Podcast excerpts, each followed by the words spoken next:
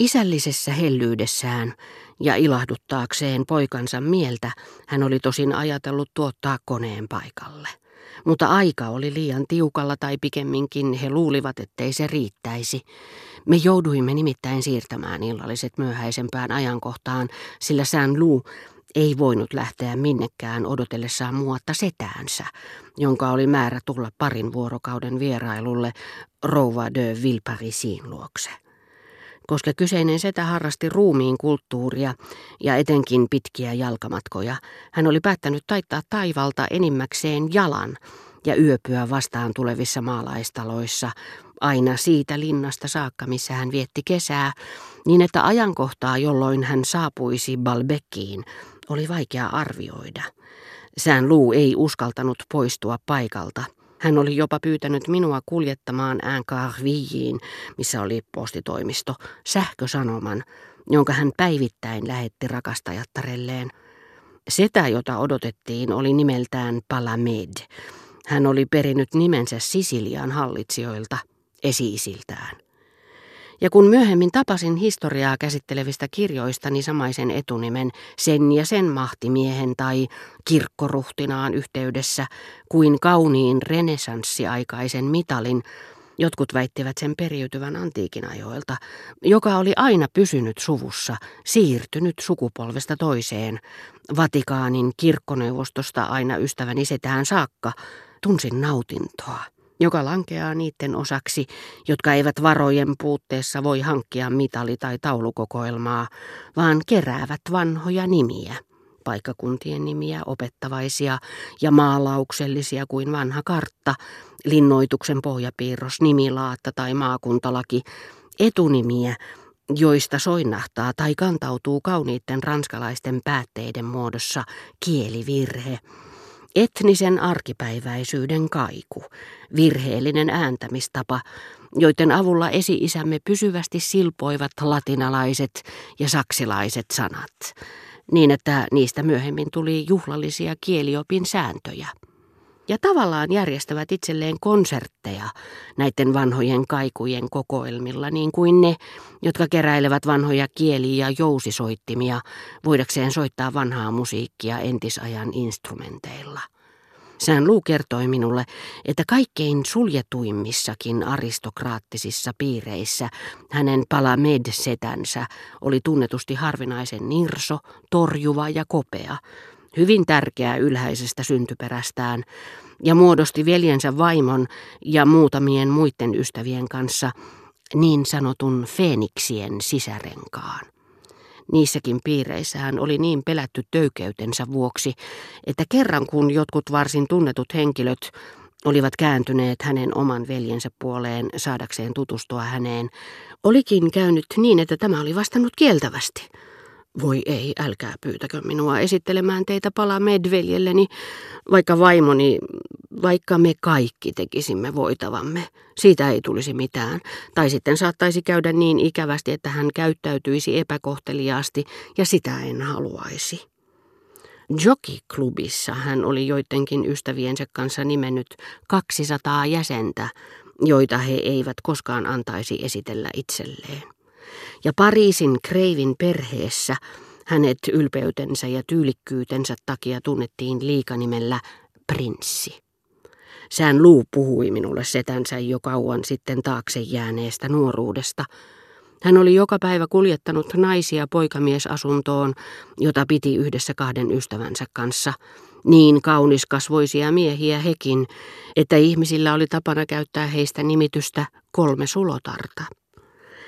Eräänä päivänä muuan mieshenkilö, nyttemmin varsin näkyvässä asemassa Faubourg Saint-Germainissa, niin kuin Balzac olisi sanonut, mutta joka elämänsä varhaisemmassa ja jokseenkin valitettavassa vaiheessa osoitti omaavansa omalaatuisia taipumuksia, oli pyytänyt setääni kutsumaan hänet käynnille tähän poikamiesasuntoon. Mutta paikan päällä hän ei vilkaissutkaan naisia, vaan ryhtyi tekemään rakkauden tunnustusta Palamed sedälleni. Setäni oli olevinaan niin kuin ei olisi ymmärtänyt, mistä oli kysymys. Hälytti jonkin tekosyyn varjolla paikalle molemmat ystävänsä, jotka tulivat, tarttuivat syylliseen, riisuivat hänet ilkosen alasti, pieksivät verille, potkivat ja heittivät kadulle kymmenen asteen pakkaseen, mistä hänet löydettiin puolikuolleena sillä seurauksella, että poliisi ryhtyi suorittamaan tutkimuksia, joista miesparan ei mitenkään tahtonut onnistua saada sitä luopumaan. Tätä nykyä setäni ei enää ryhtyisi näin kovakouraisiin toimenpiteisiin, etkä voi kuvitella, miten monta kansan ihmistä hän, joka niin ylimielisesti suhtautuu seurapiireihin, on ottanut suojelukseensa, vaikka saakin usein vain kiittämättömyyttä palkakseen. Hän saattaa hankkia paikan Pariisista lakeijalle, joka on palvellut häntä jossakin hotellissa, tai kustantaa ammattikoulutuksen jollekin maatyöläiselle. Se onkin muuten hänen luonteensa sympaattisia puolia, seurapiiri leijonan vastakohta. Sään luu kuului nimittäin niihin aatelisnuoriin, joiden tasolla on voitu saada kasvamaan sen tapaisia lausahduksia kuin se hänessä sympaattista onkin, se on hänen luonteensa sympaattisia puolia, sinänsä aika arvokkaita kylvöksiä, jotka nopeasti tuottavat tavan suhtautua asioihin niin, ettei ota itseään nimeksikään lukuun, vaan antaa etusijan kansalle toisin sanoen rahvaan omaisen oman arvon tunnon täydellisen vastakohdan. Hän oli kuulemma nuoruudessaan kiistaton makutuomari, johti siinä suhteessa kaikkia aikalaisiaan. Omakohtaisesti hän toimi kaikissa tilanteissa niin kuin hänestä oli miellyttävintä ja mukavinta, mutta seurapiirikeikarit jäljittelivät häntä välittömästi. Jos hänelle oli tullut jano teatterissa ja hän oli tilannut juotavaa aitioonsa, niin jo seuraavalla viikolla aitioiden takana olevat pikkusalongit täyttyivät virvokkeista. Eräänä hyvin sateisena kesänä, jonka kuluessa hän oli kärsinyt reumatismista, hän oli teettänyt päällystakin ohuehkosta, mutta lämpimästä laaman villakankaasta, josta yleensä tehdään vain matkahuopia, ja niin, että siniset ja oranssin väriset raidat jäivät näkyviin. Siinä samassa tunnettujen räätälien asiakkaat lähtivät tilaamaan itselleen sinisiä ja hapsureunaisia pörrökarvaisia päällystakkeja. Jos hän jostakin syystä halusi poistaa kaiken juhlallisen illallispöydästä jossakin linnassa, missä oli viettänyt sen päivän ja tuli syömään yllään iltapäivällä käyttämänsä pikkutakki, tuli muotiin syödä maaseudulla illallista pikkutakissa. Jos hän kakkua syödessään käytti lusikan sijasta haarukkaa, tai itse vasiten keksimäänsä ja kultasepältä tilaamaansa ruokailuvälinettä tai sormiaan, ei ollut enää sallittua tehdä toisin. Kerran hän oli halunnut kuulla uudelleen Beethovenin kvartetot, sillä kaikista omituisista päähänpistoistaan huolimatta hän oli kaikkea muuta kuin tyhmä. Hän on erittäin lahjakas ja oli kutsunut luokseen joka viikko taiteilijoita soittamaan niitä itselleen ja joillekin ystävilleen. Sinä vuonna oli hienouden huippu järjestää harvoille valituille illanistujaisia, joissa kuunneltiin kamarimusiikkia.